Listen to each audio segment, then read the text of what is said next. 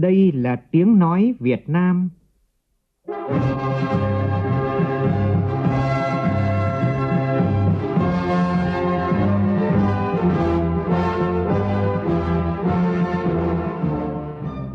là tiếng nói Việt Nam, phát thanh từ Hà Nội, thủ đô nước Cộng hòa xã hội chủ nghĩa Việt Nam.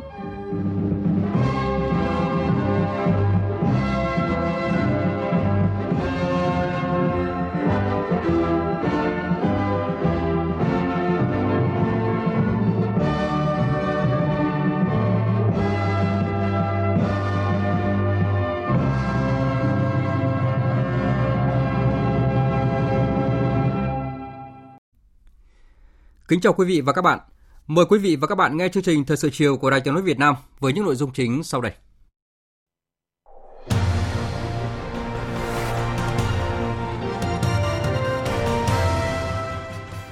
Làm việc với lãnh đạo chủ chốt tỉnh Lạng Sơn, Thủ tướng Nguyễn Xuân Phúc khẳng định nhà nước sẽ hỗ trợ kinh phí một phần cho dự án tuyến cao tốc Bắc Giang Lạng Sơn, đồng thời đề nghị địa phương sử dụng nguồn vốn này một cách tiết kiệm hiệu quả nhất. Trước đó, tại hội nghị xúc tiến đầu tư, tỉnh Lạng Sơn đã trao quyết định đầu tư cho 37 dự án với số vốn lên tới hơn 100.000 tỷ đồng. Ủy ban Kiểm tra Trung ương đề nghị khai trừ khỏi Đảng đối với ông Nguyễn Bắc Son và ông Trương Minh Tuấn, nguyên Bộ trưởng Bộ Thông tin và Truyền thông. Người dân thành phố Hồ Chí Minh và các tỉnh đồng bằng sông Cửu Long đang phải trải qua đợt chiều cường nặng nhất trong 3 năm trở lại đây. Nhiều nơi nước ngập sâu đến hơn 2 mét, ảnh hưởng nghiêm trọng tới việc đi lại và sinh hoạt của người dân. Trong phần tin thế giới, Chính phủ Anh khẳng định quyết tâm sẽ rời Liên minh châu Âu vào ngày 31 tháng 10, bất chấp có thỏa thuận hay không. Mưa bão bất thường ở miền Bắc Ấn Độ khiến hơn 100 người thiệt mạng.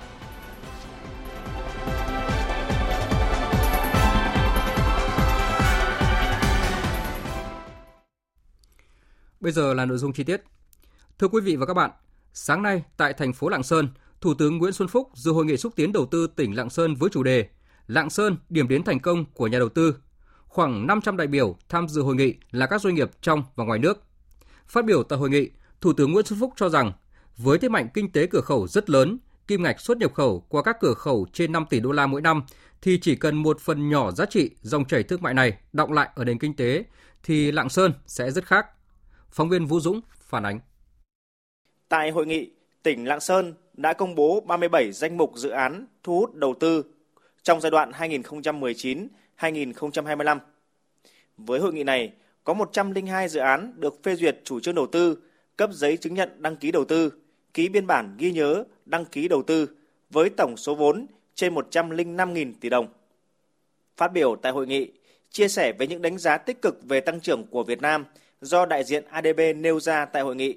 Thủ tướng Nguyễn Xuân Phúc nhấn mạnh tăng trưởng ở vùng khó khăn, vùng dân tộc thiểu số còn thấp. Do đó, những hội nghị xúc tiến đầu tư rất quan trọng để thu hút đầu tư, để thu hút nguồn lực, thúc đẩy tăng trưởng các khu vực, giúp Việt Nam phát triển đồng đều theo tinh thần của Liên Hợp Quốc là không để ai bị bỏ lại phía sau. Nêu lên những tiềm năng đầu tư hấp dẫn của Lạng Sơn, Thủ tướng cho biết với cao tốc đường bộ Bắc Giang Lạng Sơn vừa hoàn thành, thời gian di chuyển tuyến Lạng Sơn Hà Nội chỉ còn 2 tiếng đồng hồ. Đây chính là điều kiện quan trọng để thu hút phát triển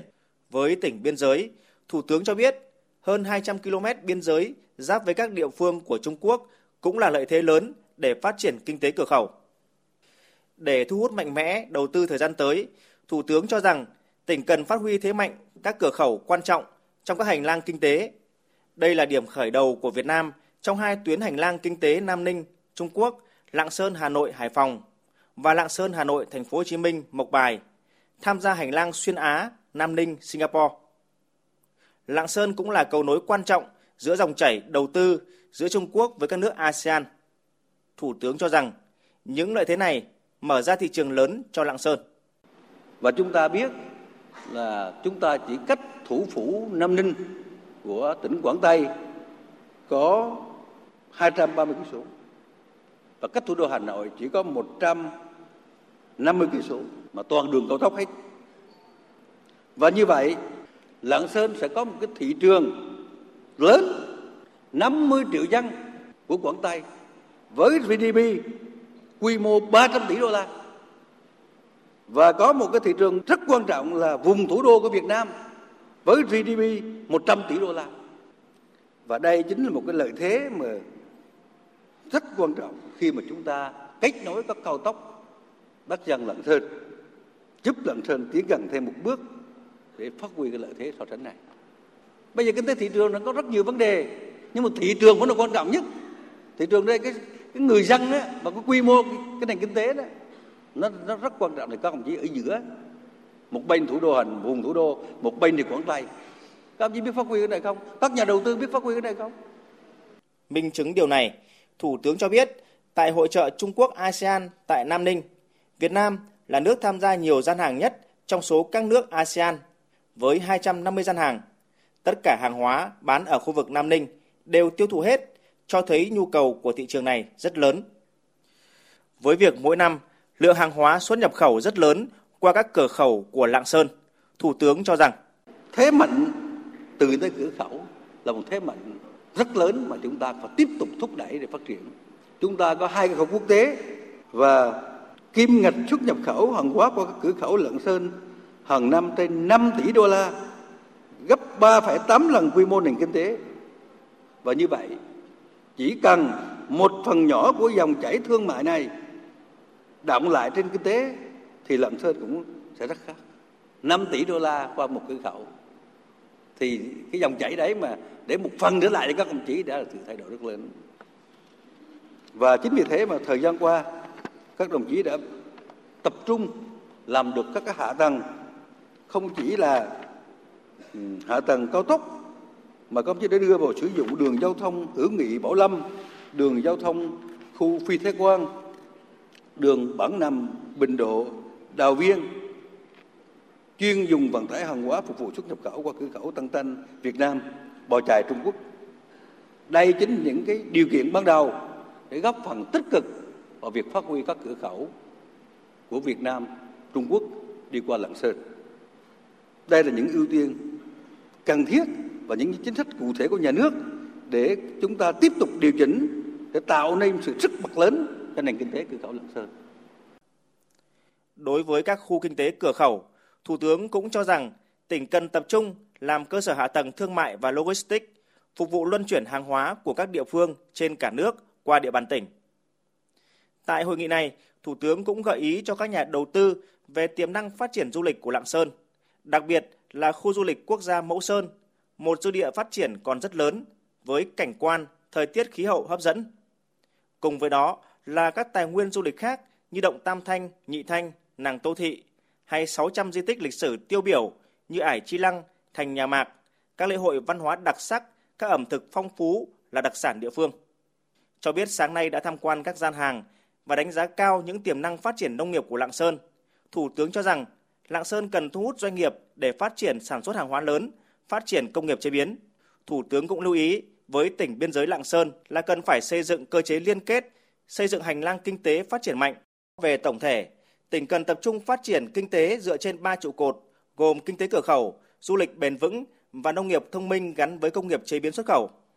Đánh giá cao tỉnh hợp tác với Bộ Thông tin và Truyền thông đẩy mạnh xây dựng chính quyền điện tử. Thủ tướng đề nghị tỉnh tiếp tục nỗ lực cải thiện môi trường đầu tư, cải cách mạnh mẽ hành chính công, nâng cao chất lượng cán bộ và phát huy vai trò trách nhiệm của chính quyền các cấp.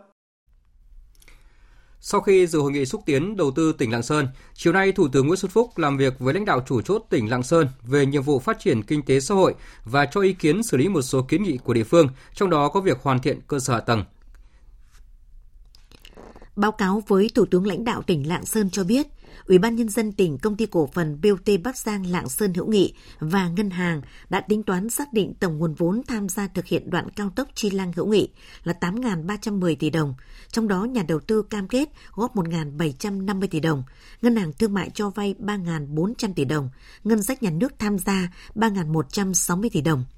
Tỉnh kiến nghị Thủ tướng chỉ đạo Bộ Kế hoạch và Đầu tư chủ trì phối hợp với Bộ Tài chính, các cơ quan liên quan xem xét đề xuất chính phủ phương án hỗ trợ dự án từ ngân sách nhà nước 3.160 tỷ đồng. Trong đó tỉnh Lạng Sơn cam kết sử dụng một phần ngân sách địa phương để hỗ trợ dự án là khoảng 1.000 tỷ đồng. Tỉnh cũng cho biết, quốc lộ 4B có đoạn km 3 cộng 700, trừ km 18, từ nút sao đường cao tốc Bắc Giang Lạng Sơn vào thành phố Lạng Sơn và đi khu du lịch quốc gia Mẫu Sơn, cửa khẩu Chi Ma tỉnh Lạng Sơn và với tỉnh Quảng Ninh xuống cấp. Do đó, việc cải tạo nâng cấp đoạn này là rất cần thiết và cấp bách nhằm liên kết các khu du lịch trên tuyến hành lang Nam Ninh Lạng Sơn, Hà Nội, Hải Phòng, Quảng Ninh như Trà Cổ, Hạ Long, khu kinh tế Vân Đồn, Quảng Ninh, Cát Bà, Hải Phòng, đồng thời đáp ứng nhu cầu phục vụ xuất nhập khẩu của các tỉnh Lạng Sơn, Quảng Ninh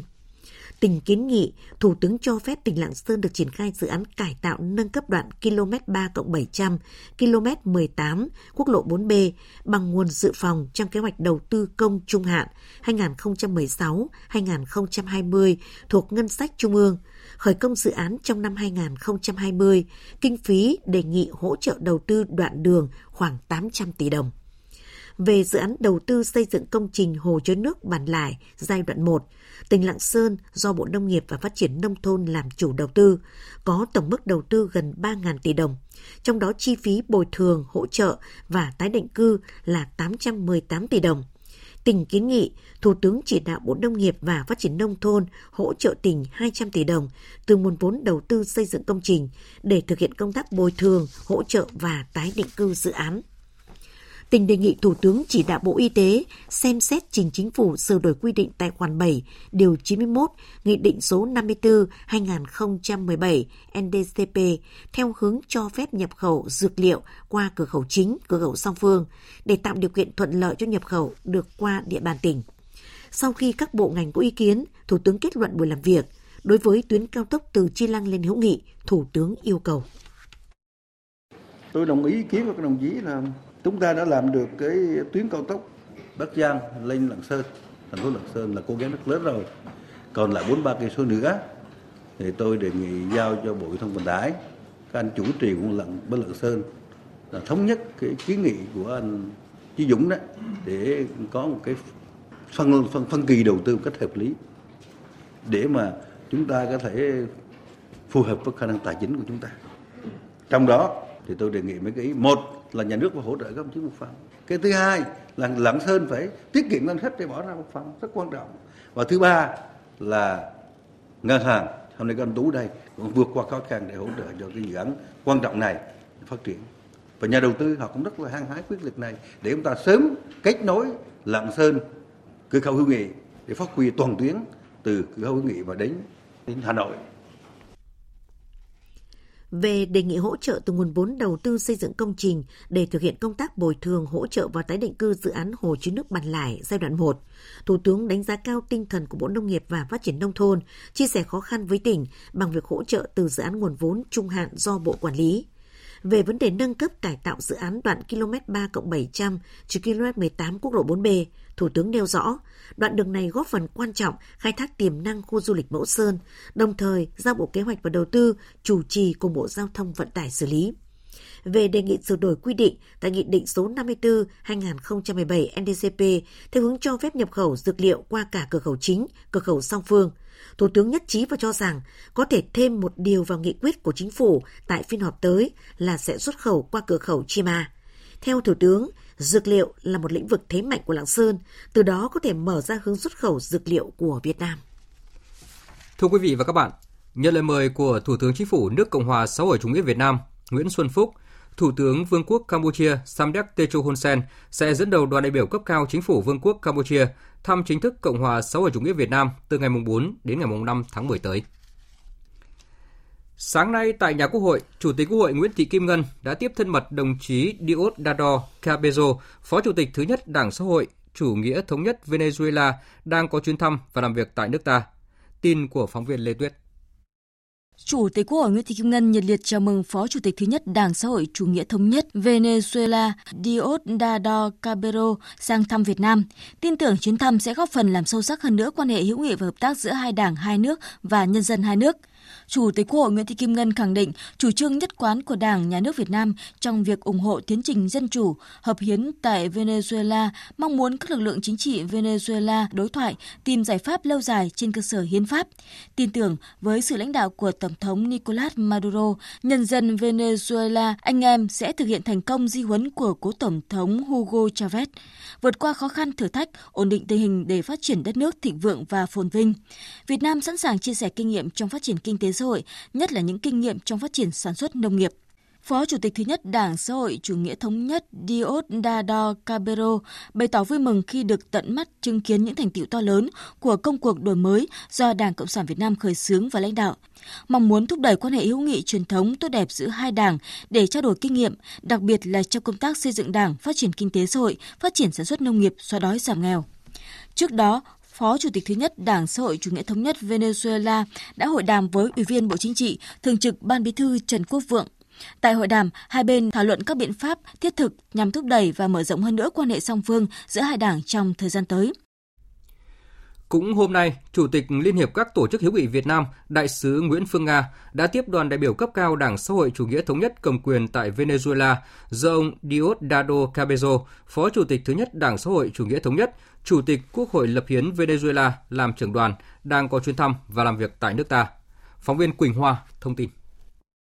Tại buổi tiếp, Đại sứ Nguyễn Phương Nga bày tỏ cảm ơn và đánh giá cao tình đoàn kết, sự ủng hộ và giúp đỡ của nhân dân Venezuela dành cho nhân dân Việt Nam trong thời kỳ đấu tranh giành độc lập dân tộc thống nhất đất nước trước đây, cũng như trong thời kỳ xây dựng và phát triển đất nước ngày nay. Nhấn mạnh là đất nước đã trải qua thời kỳ chiến tranh bao vây cấm vận, Đại sứ Nguyễn Phương Nga khẳng định Đảng, Nhà nước và nhân dân Việt Nam thấu hiểu, chia sẻ và luôn sát cánh cùng nhân dân Venezuela vượt qua khó khăn, thách thức của bao vây cấm vận hiện nay. Chủ tịch Liên hiệp các tổ chức hữu nghị Việt Nam Nguyễn Phương Nga cho rằng hai bên cần tăng cường tình đoàn kết quốc tế trong giai đoạn hiện nay, thắt chặt hơn nữa tình đoàn kết hữu nghị truyền thống Việt Nam Venezuela. Thay mặt đoàn đại biểu cấp cao Đảng Xã hội Chủ nghĩa Thống nhất cầm quyền tại Venezuela, Phó Chủ tịch thứ nhất Đảng Xã hội Chủ nghĩa Thống nhất Diosdado Cabello đã cảm ơn Chủ tịch Liên hiệp các tổ chức hữu nghị Việt Nam về buổi đón tiếp trọng thị, bày tỏ mong muốn sẽ có nhiều cơ hội hợp tác giữa nhân dân hai nước trong tương lai. Trên cương vị lãnh đạo, ông Diosdade Cabello khẳng định sẽ thúc đẩy hơn nữa quan hệ hợp tác giữa Đảng, Nhà nước và nhân dân hai nước thông qua các hoạt động trao đổi đoàn cấp cao đối ngoại nhân dân. Chiều nay tại Hà Nội, Bộ Công an Việt Nam tổ chức lễ đón đoàn đại biểu cấp cao Bộ Nội vụ Cộng hòa Séc do ngài San Hamasek, Phó Thủ tướng, Bộ trưởng Nội vụ làm trưởng đoàn sang thăm làm việc tại nước ta. Đại tướng Tô Lâm, Bộ trưởng Bộ Công an Việt Nam chủ trì lễ đón. Ngay sau lễ đón, Bộ trưởng Tô Lâm và ngài Jan Hamasek cùng đoàn đại biểu cấp cao Bộ Nội vụ Cộng hòa Séc tiến hành hội đàm. Tin của phóng viên Việt Cường. Phát biểu tại hội đàm, Bộ trưởng Tô Lâm cảm ơn chính phủ Séc đã ủng hộ Việt Nam ứng cử vào vị trí Ủy viên không thường trực Hội đồng Bảo an Liên Hợp Quốc nhiệm kỳ 2020-2021, cũng như việc Cộng hòa Séc với tư cách đối tác bạn bè truyền thống của Việt Nam là thành viên của Liên minh châu Âu đã ủng hộ mạnh mẽ, thúc đẩy để ký Hiệp định Tự do Thương mại Việt Nam EU và Hiệp định Bảo hộ Đầu tư Việt Nam EU cuối tháng 6 năm 2019.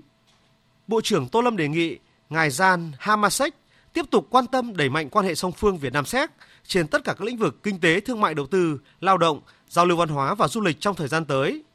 ủng hộ Việt Nam trên các diễn đàn quốc tế, nhất là hỗ trợ Việt Nam hoàn thành tốt nhiệm vụ Ủy viên không thường trực Hội đồng Bảo an Liên Hợp Quốc nhiệm kỳ 2020-2021.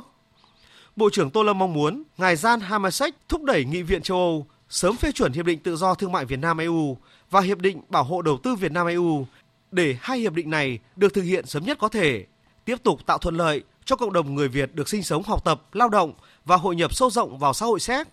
phát huy vai trò cầu nối trong việc thúc đẩy quan hệ Việt Nam Séc. Phó Thủ tướng, Bộ trưởng Bộ Nội vụ Cộng hòa Séc Jam Hamasek đánh giá cao quan hệ hữu nghị truyền thống tốt đẹp giữa hai nước Séc và Việt Nam thời gian qua, nhất là trong lĩnh vực an ninh quốc phòng. Cùng với đó là mối quan hệ hợp tác giữa Bộ Nội vụ Cộng hòa Séc và Bộ Công an Việt Nam ngày càng phát triển đi vào chiều sâu có hiệu quả thiết thực, đặc biệt là hợp tác đấu tranh phòng chống các loại tội phạm. Ông Jan Hamasek mong muốn thời gian tới hai bên tiếp tục đẩy mạnh trao đổi thông tin, chia sẻ kinh nghiệm, phối hợp bảo đảm an ninh an toàn cho các hoạt động đầu tư thương mại lao động, sinh sống, học tập và du lịch giữa hai nước, đảm bảo quyền và lợi ích hợp pháp của công dân và cơ quan đại diện nước này trên lãnh thổ nước kia. Thời sự VOV, nhanh, tin cậy, hấp dẫn. Quý vị và các bạn đang nghe chương trình Thật sự chiều của Đài Tiếng nói Việt Nam. Thưa quý vị và các bạn, từ ngày 25 đến 27 tháng 9 năm 2019 tại Hà Nội, Ủy ban Kiểm tra Trung ương đã họp kỳ 39. Đồng chí Trần Cẩm Tú, Bí thư Trung Đảng, chủ nhiệm Ủy ban Kiểm tra Trung ương chủ trì kỳ họp. Tại kỳ họp này, Ủy ban Kiểm tra Trung ương đã xem xét kết luận một số nội dung sau đây. 1. Kiểm tra khi có dấu hiệu vi phạm đối với Ban Thường vụ Đảng ủy Tập đoàn Xăng dầu Việt Nam. Ban Thường vụ Đảng ủy Tập đoàn Xăng dầu Việt Nam đã thiếu trách nhiệm, buông lỏng lãnh đạo chỉ đạo, thiếu kiểm tra giám sát để tập đoàn có nhiều vi phạm quy định của Đảng, pháp luật của nhà nước trong công tác cán bộ, trong quản lý, sử dụng, bảo toàn và phát triển vốn tài sản hoạt động kinh doanh xăng dầu, cổ phần hóa, tái cơ cấu thoái vốn nhà nước và thực hiện một số dự án đầu tư xây dựng gây hậu quả nghiêm trọng, thiệt hại lớn tiền và tài sản của nhà nước đồng chí Bùi Ngọc Bảo, nguyên ủy viên Ban Thường vụ Đảng ủy khối doanh nghiệp Trung ương, nguyên bí thư Đảng ủy, nguyên chủ tịch Hội đồng quản trị, nguyên tổng giám đốc chịu trách nhiệm chính về những vi phạm khuyết điểm của Ban Thường vụ Đảng ủy tập đoàn. Các đồng chí Trần Văn Thịnh, nguyên phó bí thư Đảng ủy, nguyên ủy viên Hội đồng quản trị, nguyên tổng giám đốc, Trần Minh Hải, Phó Bí thư Thường trực Đảng ủy, Nguyễn Thanh Sơn, Ủy viên Ban Thường vụ Đảng ủy, Ủy viên Hội đồng Quản trị, Nguyễn Quang Tuấn, nguyên đảng ủy viên, nguyên bí thư chi bộ, nguyên chủ tịch kiêm giám đốc công ty Petrolimex Singapore cùng chịu trách nhiệm về những vi phạm khuyết điểm của Ban Thường vụ Đảng ủy tập đoàn và trách nhiệm cá nhân trong thực hiện chức trách nhiệm vụ được phân công vi phạm của Ban Thường vụ Đảng ủy Tập đoàn Xăng dầu Việt Nam và các đồng chí nêu trên đã ảnh hưởng xấu đến uy tín tổ chức Đảng và Tập đoàn Xăng dầu Việt Nam đến mức phải xem xét kỷ luật. 2. Xem xét thi hành kỷ luật Ban Thường vụ tỉnh ủy Khánh Hòa và một số cá nhân về các vi phạm đã kết luận tại kỳ họp 38 của Ủy ban Kiểm tra Trung ương. Xét nội dung tính chất mức độ hậu quả vi phạm, căn cứ quy định của Đảng về xử lý kỷ luật của tổ chức Đảng và đảng viên – Ủy ban Kiểm tra Trung ương đề nghị Ban Bí thư xem xét thi hành kỷ luật đối với Ban Thường vụ tỉnh ủy Khánh Hòa các nhiệm kỳ 2010, 2015, 2015, 2020 Ban cán sự Đảng, Ủy ban nhân dân tỉnh Khánh Hòa các nhiệm kỳ 2011, 2016, 2016 đến 2021 và đồng chí Nguyễn Chiến Thắng, nguyên Phó Bí thư tỉnh ủy, nguyên Bí thư Ban cán sự Đảng, nguyên Chủ tịch Ủy ban nhân dân tỉnh đồng chí Lê Đức Vinh, Phó Bí thư tỉnh ủy, Bí thư Ban cán sự Đảng, Chủ tịch Ủy ban nhân dân tỉnh và đồng chí Đào Công Thiên, tỉnh ủy viên, Ủy viên Ban cán sự Đảng, Phó Chủ tịch Ủy ban nhân dân tỉnh Khánh Hòa. Ủy ban Kiểm tra Trung ương quyết định thi hành kỷ luật bằng hình thức cảnh cáo đối với đồng chí Trần Sơn Hải, nguyên Ủy viên Ban Thường vụ tỉnh ủy, nguyên Phó Bí thư Ban cán sự Đảng, nguyên Phó Chủ tịch Ủy ban Nhân dân tỉnh Khánh Hòa đồng chí Lê Thanh Quang, Ủy viên Trung ương Đảng, Bí thư tỉnh ủy Khánh Hòa có vi phạm khuyết điểm rất nghiêm trọng. Tuy nhiên, đồng chí Lê Thanh Quang đang mắc bệnh hiểm nghèo. Ủy ban Kiểm tra Trung ương chưa xem xét kỷ luật theo quy định. 3. Căn cứ quy định của Đảng về xử lý kỷ luật đảng viên, Ủy ban Kiểm tra Trung ương đề nghị Bộ Chính trị, Ban chấp hành Trung ương xem xét thi hành kỷ luật bằng hình thức khai trừ ra khỏi Đảng đối với nguyên Ủy viên Trung ương Đảng khóa 10, nguyên Phó trưởng Ban tuyên giáo Trung ương Nguyễn Bắc Son và Ủy viên Trung ương Đảng, Phó trưởng Ban tuyên giáo Trung ương, nguyên Bí thư Ban cán sự Đảng, nguyên Bộ trưởng Bộ Thông tin và Truyền thông Trương Minh Tuấn đã bị khởi tố bắt tạm giam trong vụ án hình sự Tổng công ty Viễn thông Mobile Phone mua 95% cổ phần của Tổng công ty nghe nhìn toàn cầu AVG.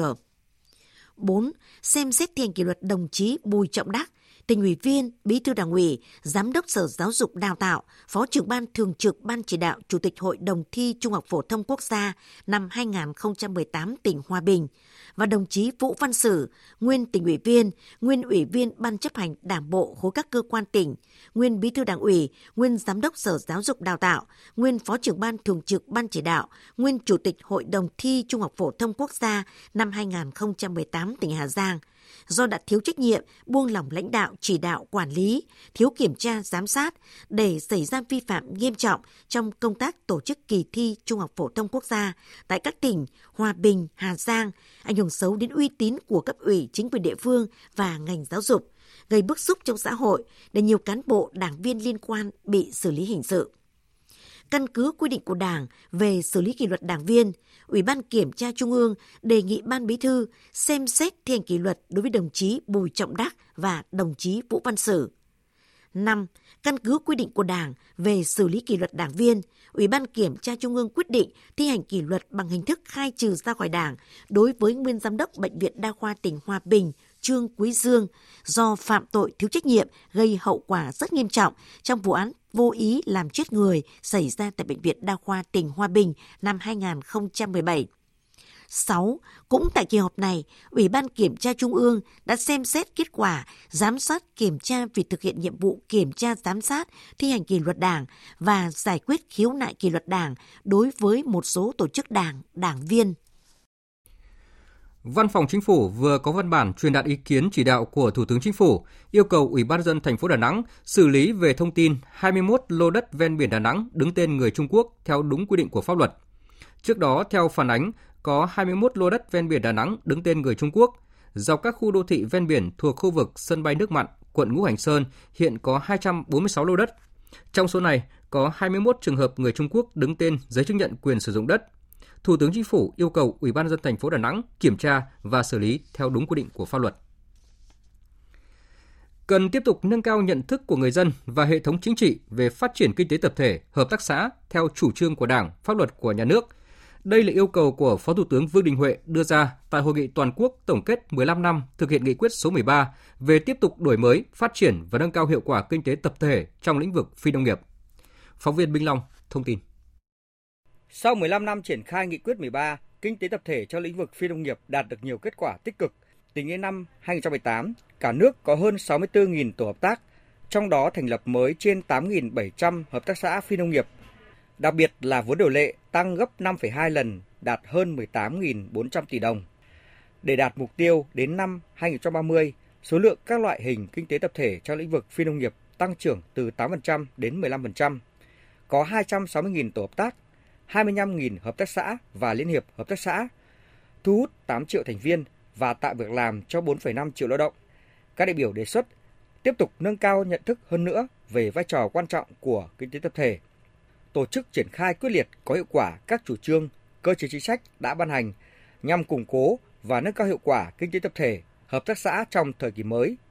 củng cố đổi mới phát triển hợp tác xã cả về số lượng và chất lượng, khắc phục những yếu kém, phát triển nhanh, bền vững trên cơ sở tôn trọng, đảm bảo các nguyên tắc, giá trị hợp tác xã. Ông Nguyễn Đức Quyền, Phó Chủ tịch Thường trực Ủy ban nhân dân tỉnh Thanh Hóa nêu ý kiến. Các cái chính sách ban hành thì rất ưu đãi nhưng mà khi để tiếp cận với nguồn lực để thực hiện chính sách thì là rất khó. Để cho hợp tác xã hoạt động đúng và muốn có phương án sản xuất kinh doanh tốt ấy, là phải có năng lực tài chính và phải có các điều kiện cần thiết và đảm bảo. Thì những vấn đề này là không đảm bảo trên lĩnh vực nông nghiệp nó cũng còn làm được các khâu dịch vụ cho hộ nông dân cho kinh tế hộ để đảm bảo phát triển cái sản xuất nông nghiệp. Nếu quả đối với phi nông nghiệp bản thân họ không tự làm hoạt động theo đúng các cái quy luật kinh tế thì là rất khó. Phó Thủ tướng Vương Đình Huệ cho rằng kinh tế tập thể, hợp tác xã nói chung và hợp tác xã phi nông nghiệp nói riêng phát triển chưa tương xứng với tiềm năng, phải tiếp tục nâng cao nhận thức của người dân và hệ thống chính trị về phát triển kinh tế tập thể. Hàng năm tổ chức tiếp xúc giữa chính quyền với các hợp tác xã phi nông nghiệp để đánh giá hiệu quả hoạt động, nắm bắt khó khăn vướng mắc, đồng thời kiện toàn tổ chức lại bộ máy quản lý nhà nước đối với kinh tế tập thể, hợp tác xã, tạo sự thống nhất từ trung ương đến địa phương nhằm khắc phục tình trạng trồng chéo phân tán trong quản lý nhà nước. Phó Thủ tướng nêu rõ, kinh tế tập thể mà nòng cốt là hợp tác xã, nhất là trong lĩnh vực nông nghiệp và các loại hình trong lĩnh vực phi nông nghiệp, chắc chắn có sức sống mới, cùng với thực hiện chương trình mỗi xã phường một sản phẩm, sẽ đóng góp nhiều hơn cho tăng trưởng, giải quyết việc làm, góp phần xây dựng nông thôn mới, giảm nghèo, nâng cao đời sống nhân dân và phát triển kinh tế xã hội của đất nước. Trong nghị quyết 13 đã nói là đánh giá hiệu quả của kinh tế tập thể và hợp tác xã không chỉ đơn thuần về mặt kinh tế mà kể cả về kinh tế, cả về chính trị, cả về xã hội, cả về vấn đề phát triển bền vững của đất nước nữa. Không chỉ là đánh giá cái thực trạng mà quan trọng là tới đây chúng ta tiếp tục thực hiện nghị quyết như thế nào và thể chế hóa chủ trương của Đảng thành pháp luật và chính sách và đưa cái luật pháp và chính sách này vào cuộc sống như thế nào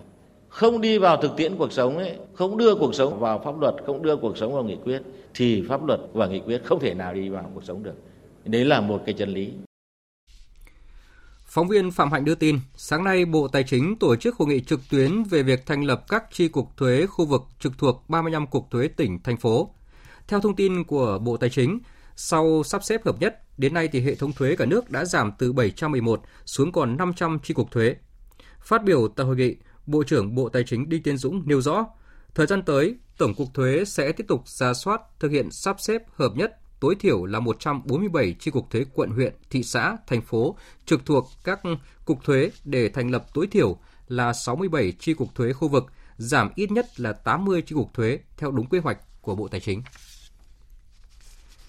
Chiều nay, Bộ Xây dựng đã tổ chức họp báo thường kỳ quý 3. Rất nhiều vấn đề nóng đã được phóng viên của các cơ quan báo chí đặt ra cho lãnh đạo bộ này liên quan đến việc xử lý một số cán bộ thanh tra nhận hối lộ, những tiêu cực trên thị trường bất động sản, tranh chấp chung cư và trách nhiệm của Bộ Xây dựng trong việc ban hành quy chuẩn, tiêu chuẩn của loại hình bất động sản nghỉ dưỡng. Tin của phóng viên Thành Trung.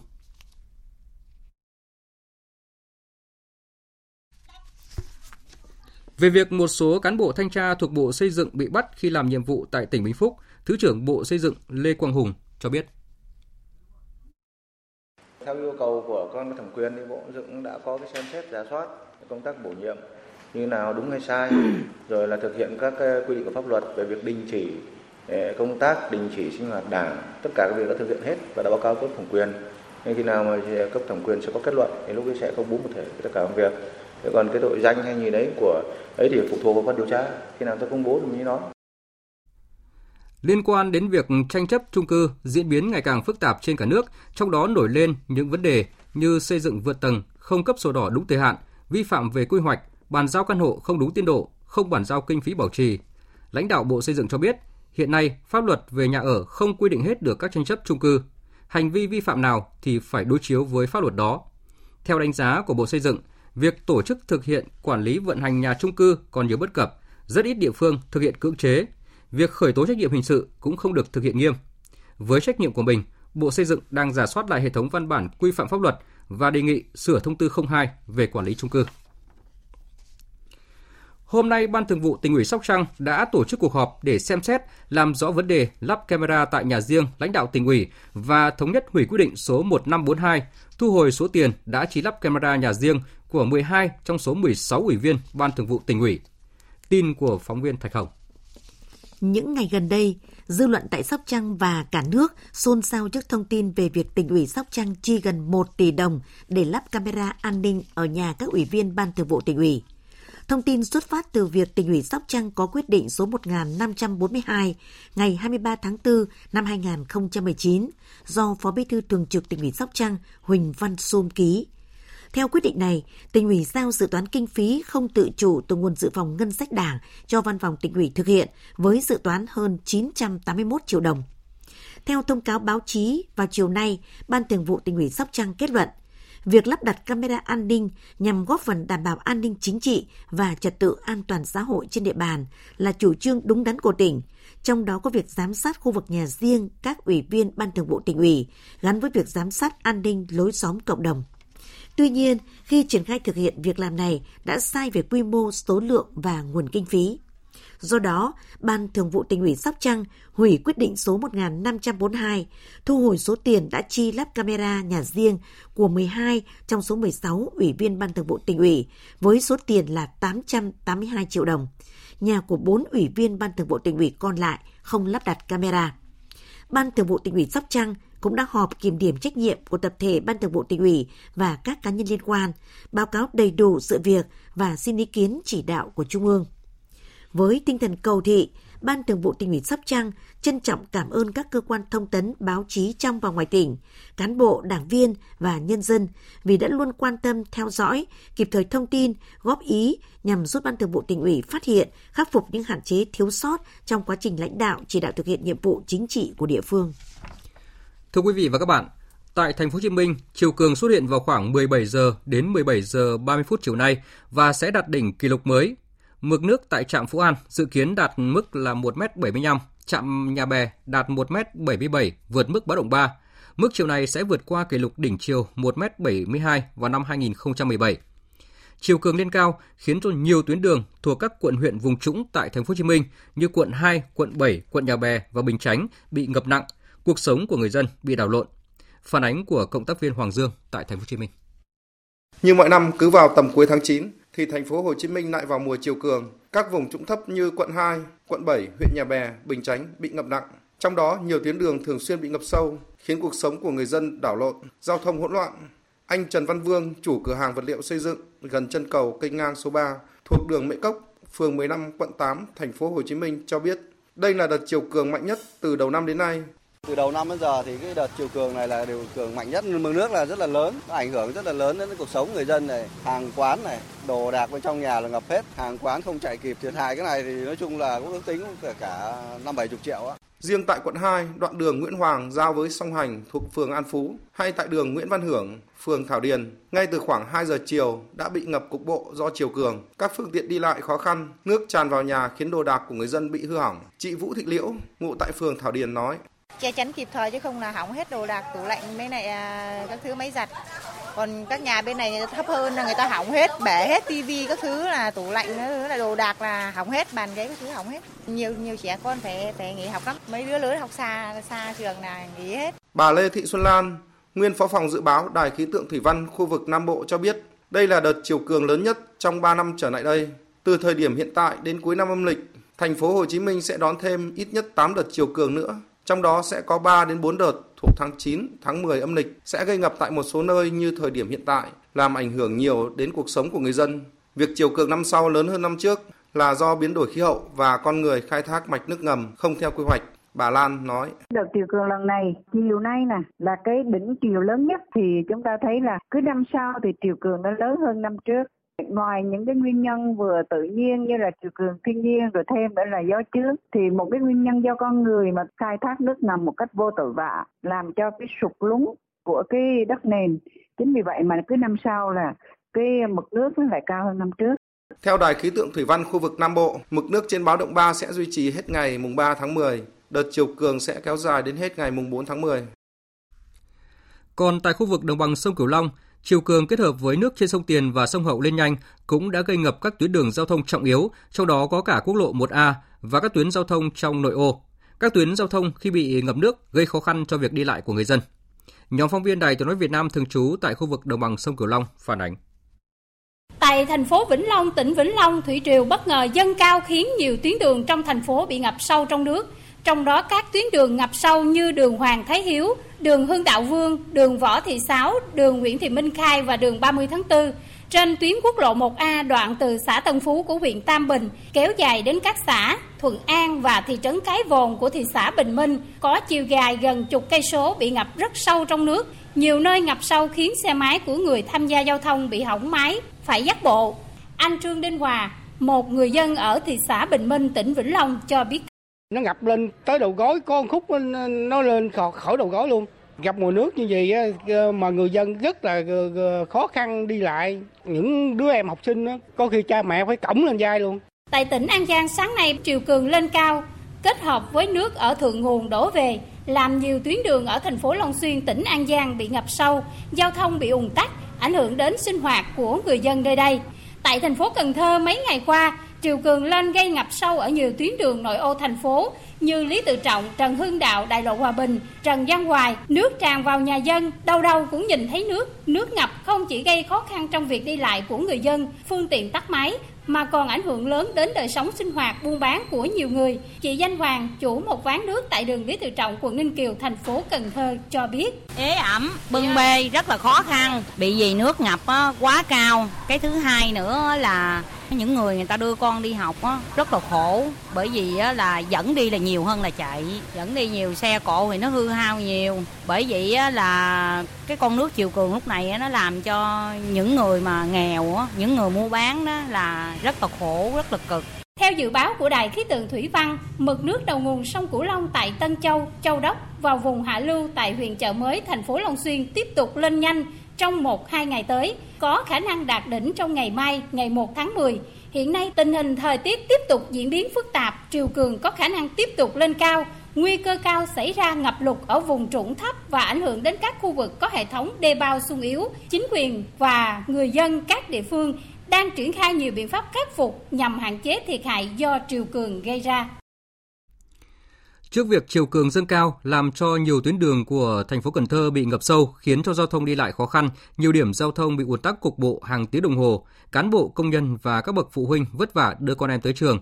Ngay trong ngày hôm nay, Sở Giáo dục và Đào tạo thành phố Cần Thơ đã ra thông báo cho học sinh tại các cơ sở giáo dục bị ảnh hưởng của đợt chiều cường được nghỉ học vào ngày mai.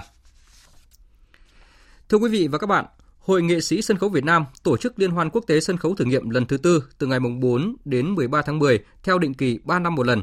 Đây là hoạt động nghề nghiệp vừa giới thiệu thực tế sân khấu của ta với bạn bè và đồng nghiệp quốc tế, vừa là dịp đánh giá thực lực, bảo tồn, giữ gìn và phát triển sân khấu nước nhà. Phóng viên Ái Kiều thông tin chi tiết.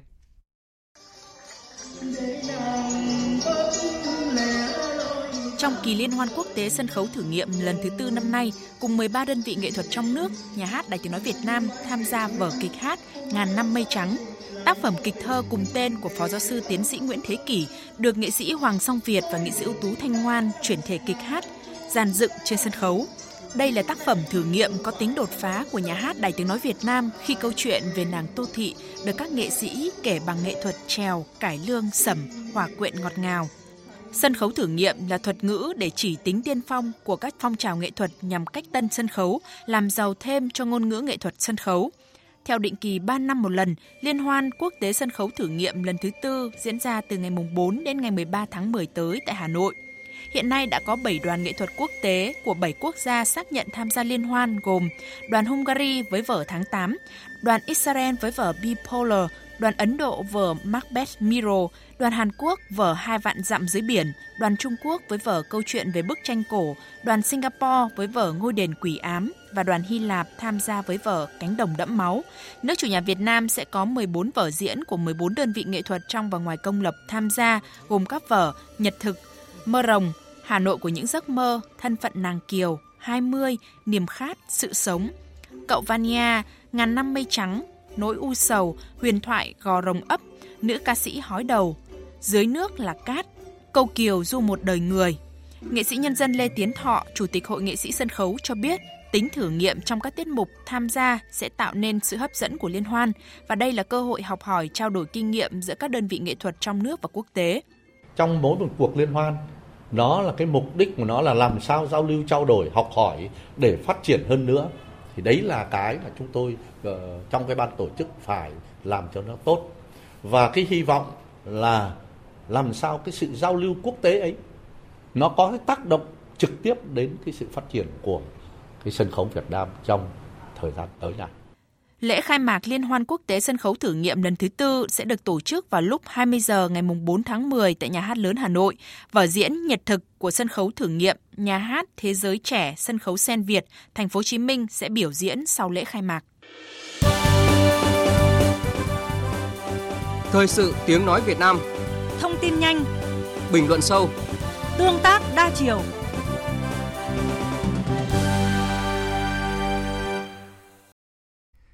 Chương trình thời sự chiều nay tiếp tục với phần tin thế giới. Chiều nay, ông Abdullah Abdullah, quan chức điều hành cấp cao chính quyền Afghanistan và là đối thủ hàng đầu của Tổng thống đương nhiệm Ashraf Ghani trong cuộc bầu cử Tổng thống nước này đã tuyên bố thắng cử trước khi có kết quả chính thức. Hiện công tác kiểm phiếu vẫn đang diễn ra. Tuy nhiên, phát biểu tại buổi họp báo, ông Abdullah khẳng định ông giành được nhiều phiếu nhất và sẽ không cần bỏ phiếu vòng 2. Quan chức cấp cao Hội đồng bầu cử Ramanang đã lập tức chỉ trích phát biểu của ông Abdullah và nhấn mạnh không ứng cử viên nào có quyền tự tuyên bố thắng cử. Dự kiến, kết quả sơ bộ cuộc bầu cử sẽ được công bố vào ngày 19 tháng 10 và kết quả chính thức sẽ được công bố vào ngày 7 tháng 11 tới. Tổng thống Mỹ Donald Trump liên tiếp viết các dòng tweet đăng tải các đoạn băng hình chỉ trích cuộc điều tra luận tội nhằm vào bản thân ông của Hạ viện Mỹ do Đảng Dân Chủ kiểm soát. Mới nhất, nhà lãnh đạo Mỹ đã bày tỏ mong muốn có được quyền có được quyền như tất cả mọi người là được gặp người tố cáo mình lạm dụng quyền lực trong cuộc điện đàm với Tổng thống Ukraine hồi tháng 7 vừa qua. Tổng hợp của biên tập viên Đài Tiếng Nói Việt Nam. Trong một dòng tweet mới đăng tải, Tổng thống Mỹ Donald Trump đã đặt câu hỏi về bản chất và nguồn tin mà người tố cáo ông có được. Ông viết, giống như mọi người dân Mỹ, tôi xứng đáng được gặp người tố cáo mình, đặc biệt là khi người này đã thuật lại cuộc trò chuyện hoàn hảo của tôi với một nhà lãnh đạo nước ngoài theo cách không chính xác và dối trá. Đảng Dân Chủ đã khởi động cuộc điều tra luận tội Tổng thống Mỹ Donald Trump vì nghi ngờ nhà lãnh đạo Mỹ đã gây áp lực cho Tổng thống Ukraine Volodymyr Zelensky để nước này điều tra cựu Phó Tổng thống Mỹ Joe Biden, ứng cử viên Tổng thống tiềm năng của Đảng Dân Chủ trong cuộc bầu cử sắp tới. Hôm qua, Chủ tịch Hạ viện Mỹ bà Nancy Pelosi cho biết dư luận Mỹ hiện đang đứng về phía cuộc điều tra luận tội Tổng thống. Tuy nhiên, ngay từ đầu, Tổng thống Mỹ Donald Trump đã phủ nhận mọi hành vi sai trái, cáo buộc Đảng Dân Chủ đã phát động một cuộc săn phù thủy chống lại ông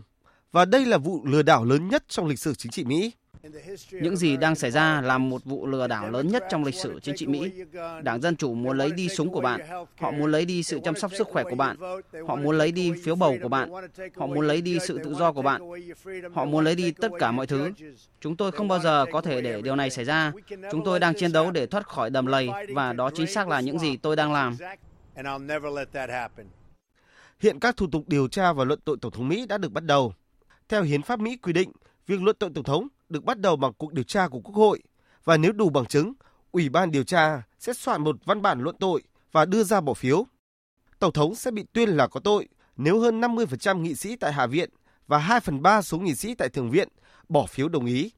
Tuy nhiên, việc Đảng Cộng Hòa đang giữ thế đa số ở Thượng viện khiến cho khả năng Tổng thống Mỹ Donald Trump bị phế truất được đánh giá là khó xảy ra. Dẫu vậy, cuộc điều tra có thể ảnh hưởng lớn đến việc tái tranh cử của ông Donald Trump trong cuộc bầu cử vào năm 2020. Anh sẽ rời khỏi Liên minh châu Âu hay còn gọi là Brexit vào ngày 31 tháng 10 tới, dù thỏa thuận dù có thỏa thuận hay không. Đây là tuyên bố của Bộ trưởng Tài chính Anh đưa ra vào hôm nay. Trong khi đó thì Thủ tướng Anh Boris Johnson cũng tuyên bố nước Anh sẽ rời khỏi Liên minh châu Âu bất chấp một dự luận ở Quốc hội ép ông phải tìm kiếm quyết định gia hạn từ EU nếu không đạt được thỏa thuận. Tuyên bố của ông Johnson đưa ra trong phiên khai mạc hội nghị của Đảng Bảo thủ có hàng nghìn đảng viên của đảng này tham dự đã kích động cuộc tranh luận gay gắt về vấn đề Brexit. Biên tập viên Anh Tuấn tổng hợp thông tin. Ngày mở đầu hội nghị hàng năm của Đảng Bảo thủ cầm quyền bao trùm bằng những bài phát biểu từ các bộ trưởng cấp cao, trong đó ủng hộ quyết tâm của ông Johnson về việc chấm dứt tư cách thành viên của nước Anh trong EU vào đúng ngày 31 tháng 10. Trong bài phát biểu của mình, Quốc vụ Khanh Vương quốc Anh về Brexit Stephen Barclay Chủ tịch Hạ viện Jacob Zimok, người ủng hộ nhiệt tình đối với Brexit, và Bộ trưởng phụ trách điều phối kế hoạch Brexit không thỏa thuận Michael Grover đều cảnh báo về tác động đối với đời sống chính trị nếu không tôn trọng ý kiến của 17 triệu 400 nghìn người dân đã bỏ phiếu yêu cầu đưa nước Anh rời khỏi EU. Bộ trưởng Y tế Anh Matt Hancock thậm chí cho rằng nước Anh có thể rời khỏi Liên minh châu Âu mà không cần thỏa thuận. Um, Tôi nghĩ rằng cách tốt nhất để ra khỏi EU là bằng một thỏa thuận. Nhưng chúng ta phải hoàn tất Brexit và điều này khiến Brexit không thỏa thuận nhiều khả năng xảy ra. Trong khi đó, công đảng đối lập đang nỗ lực ngăn chặn một kịch bản không thỏa thuận cho Brexit. Người phát ngôn công đảng Andre Zainer nói rằng đảng này muốn đảm bảo việc không đạt được thỏa thuận sẽ không còn nữa trước khi làm bất cứ điều gì khác. Đáp lại ngay lập tức, Thủ tướng Johnson tuyên bố ông sẽ không từ chức để tránh phải chỉ hoãn Brexit sau ngày 31 tháng 10. Uh,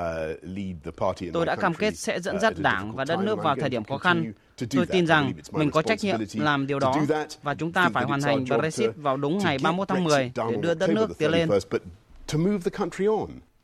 Trên thực tế, nhìn nhận khách quan, Anh và EU vẫn có thể đạt được thỏa thuận Brexit với các điều khoản tốt vào tháng 10 tới. Nhưng vấn đề là hai bên không còn nhiều thời gian để thực hiện vấn đề này. Bộ trưởng Quốc phòng Iran Hatami khẳng định Iran sẽ đáp trả mạnh mẽ bất cứ hành động gây hấn nào nhằm vào nước Cộng hòa Hồi giáo này. Theo ông Hatami, Iran hiện có khả năng đáp ứng mọi yêu cầu quốc phòng, nhấn mạnh cuộc chiến chống các phần tử khủng bố và vụ bắn hạ một máy bay không người lái của Mỹ xâm nhập là bằng chứng về sức mạnh quốc phòng của Iran. Bên cạnh đó, Bộ trưởng Quốc phòng Iran cũng hạ thấp những tác động từ chính sách gây sức ép tối đa của Mỹ nhằm vào Iran. Là một cường quốc tại Trung Đông, Ả Rập Xê Út có một vai trò trong hầu hết các vấn đề của khu vực. Thái tử vương quốc này, Mohammed bin Salman đã có bài trả lời phỏng vấn hiếm hoi trước báo chí liên quan đến một loạt chủ đề nóng đang rất được dư luận quốc tế quan tâm, từ những căng thẳng với Iran hay cuộc chiến tại Yemen. Một trong những chủ đề quan tâm nhất hiện nay tại Trung Đông đó chính là căng thẳng vùng vịnh, giữa một bên là Mỹ, Ả Rập Xê Út, bên còn lại là Iran. Từ việc Mỹ tăng quân khí tài quân sự tới khu vực việc Iran bắn hạ máy bay không người lái Mỹ cho tới việc các bên bắt tàu chở dầu của nhau và đỉnh điểm là vụ tấn công các cơ sở dầu mỏ của Ả Rập Xê Út ngày 14 tháng 9 vừa qua, gây thiệt hại nghiêm trọng và làm gián đoạn nguồn cung dầu toàn cầu. Trước những diễn biến căng thẳng như vậy, các bên đều đã đưa ra những cảnh báo sắc lạnh dành cho nhau. Tuy nhiên đến nay vẫn chưa có bất kỳ va chạm quân sự lớn nào để có thể dẫn tới xung đột lớn. Đánh giá về điều này, Thái tử Ả Rập Xê Út Mohammed khẳng định nước này đã cố gắng tìm kiếm một giải pháp hòa bình để xoa dịu những căng thẳng hiện nay – bởi lẽ nếu một cuộc xung đột giữa Ả Rập Xê Út và Iran xảy ra,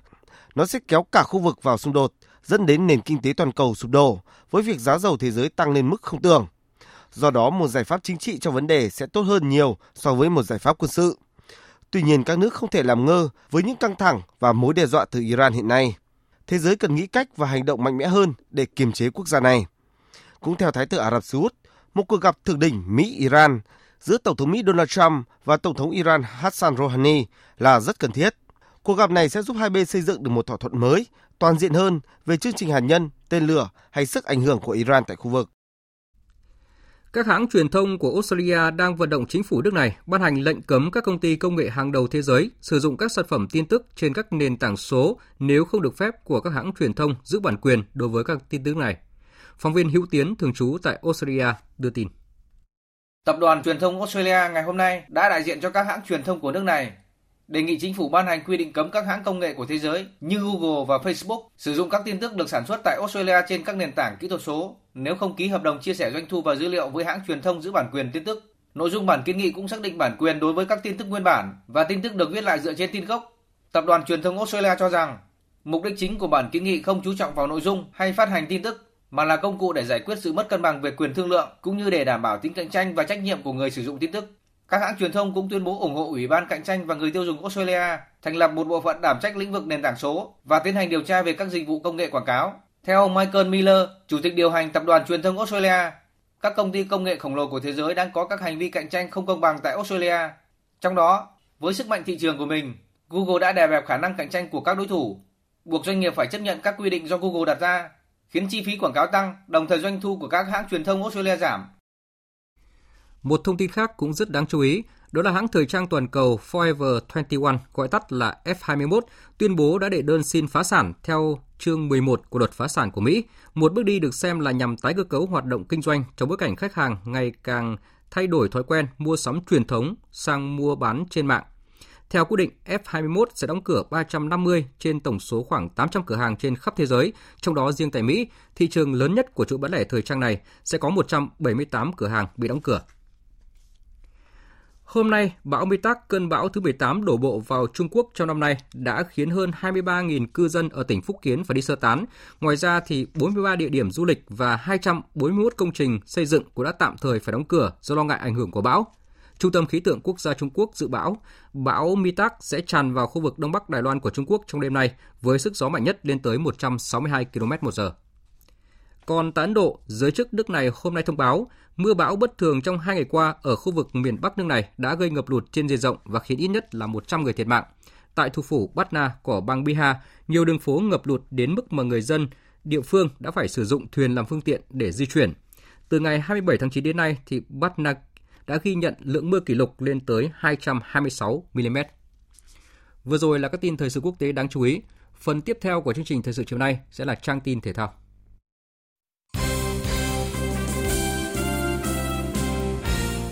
Thưa quý vị và các bạn, khai mạc vào hôm nay, giải quần vợt nhà nghề ITF World Tennis Tour M25 Tây Ninh Hải Đăng Cup 2019 có tổng giá trị giải thưởng lên tới 25.000 đô la, trong đó nhà vô địch đơn nhận được hơn 3.000 đô la và 27 điểm thưởng trên bảng xếp hạng ATP.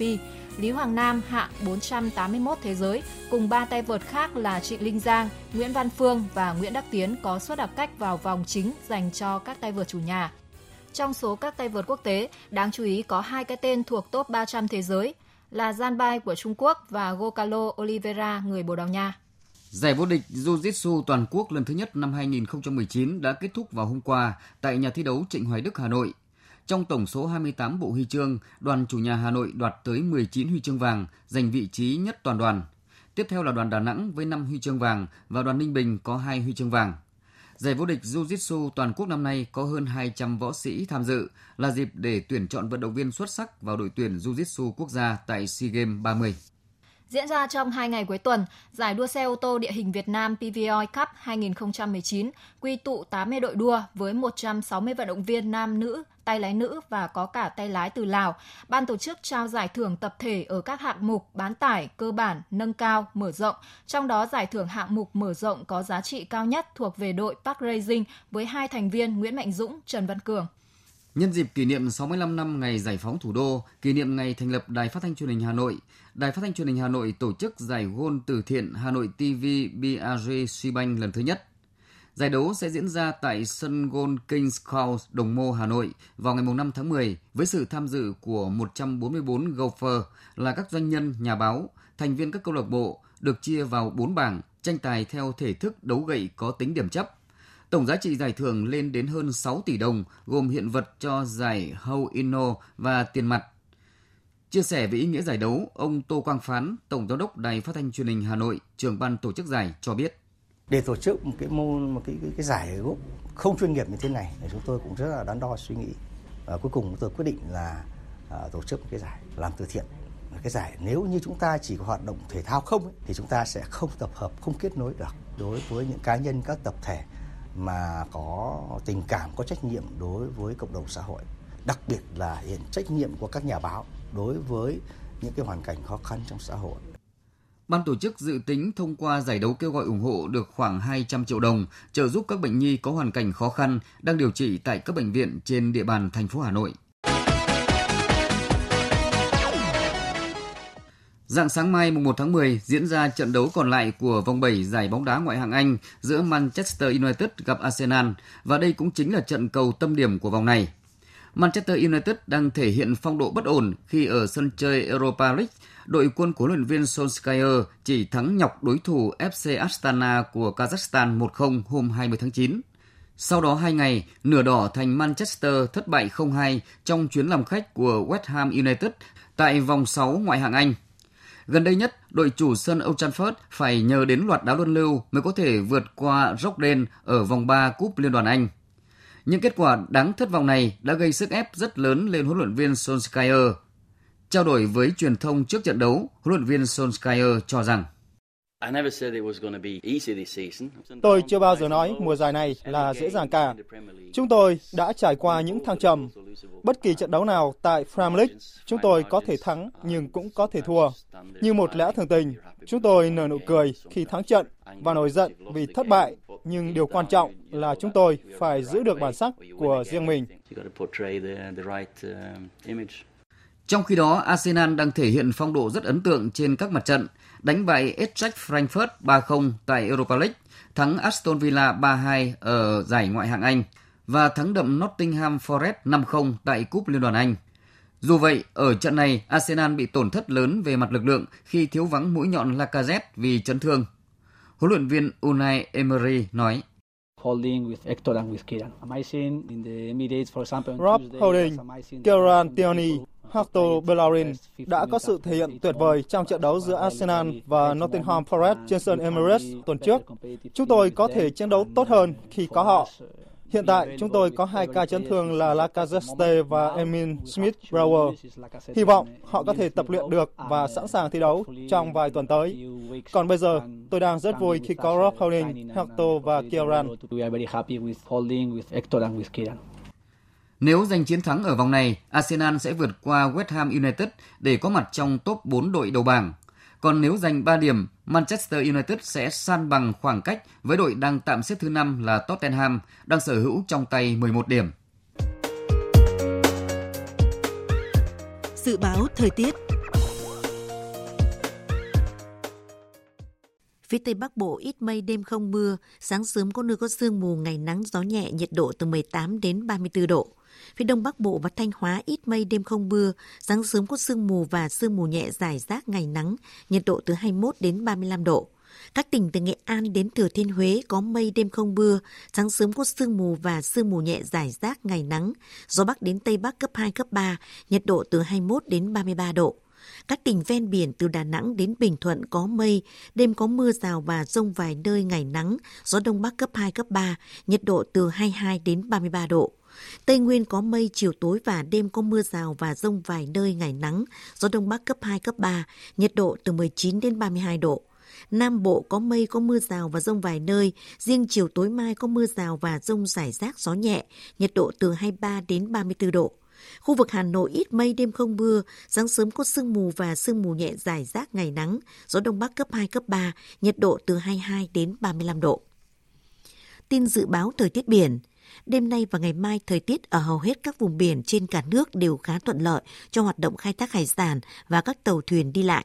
Cụ thể, ở Vịnh Bắc Bộ, vùng biển từ Quảng Trị đến Quảng Ngãi, khu vực giữa Biển Đông, khu vực Nam Biển Đông, khu vực quần đảo Trường Sa thuộc tỉnh Khánh Hòa, vùng biển từ Cà Mau đến Kiên Giang, bao gồm cả Phú Quốc và Vịnh Thái Lan, chỉ có một số nơi có mưa rào và rông, tầm nhìn xa trên 10 km gió nhẹ. Khu vực Bắc Biển Đông, khu vực quần đảo Hoàng Sa thuộc thành phố Đà Nẵng, vùng biển từ Bình Định đến Ninh Thuận và vùng biển từ Bình Thuận đến Cà Mau có mưa rào và rông vài nơi, tầm nhìn xa trên 10 km, gió Đông Bắc cấp 3. Những thông tin dự báo thời tiết vừa rồi đã kết thúc chương trình thời sự chiều nay của Đài Tiếng nói Việt Nam. Chương trình do các biên tập viên Nguyễn Cường, Nguyễn Hằng và Duy Quyền thực hiện với sự tham gia của phát thanh viên Phượng Minh và kỹ thuật viên Uông Biên. Chịu trách nhiệm nội dung Nguyễn Mạnh Thắng. Cảm ơn quý vị và các bạn đã dành thời gian lắng nghe.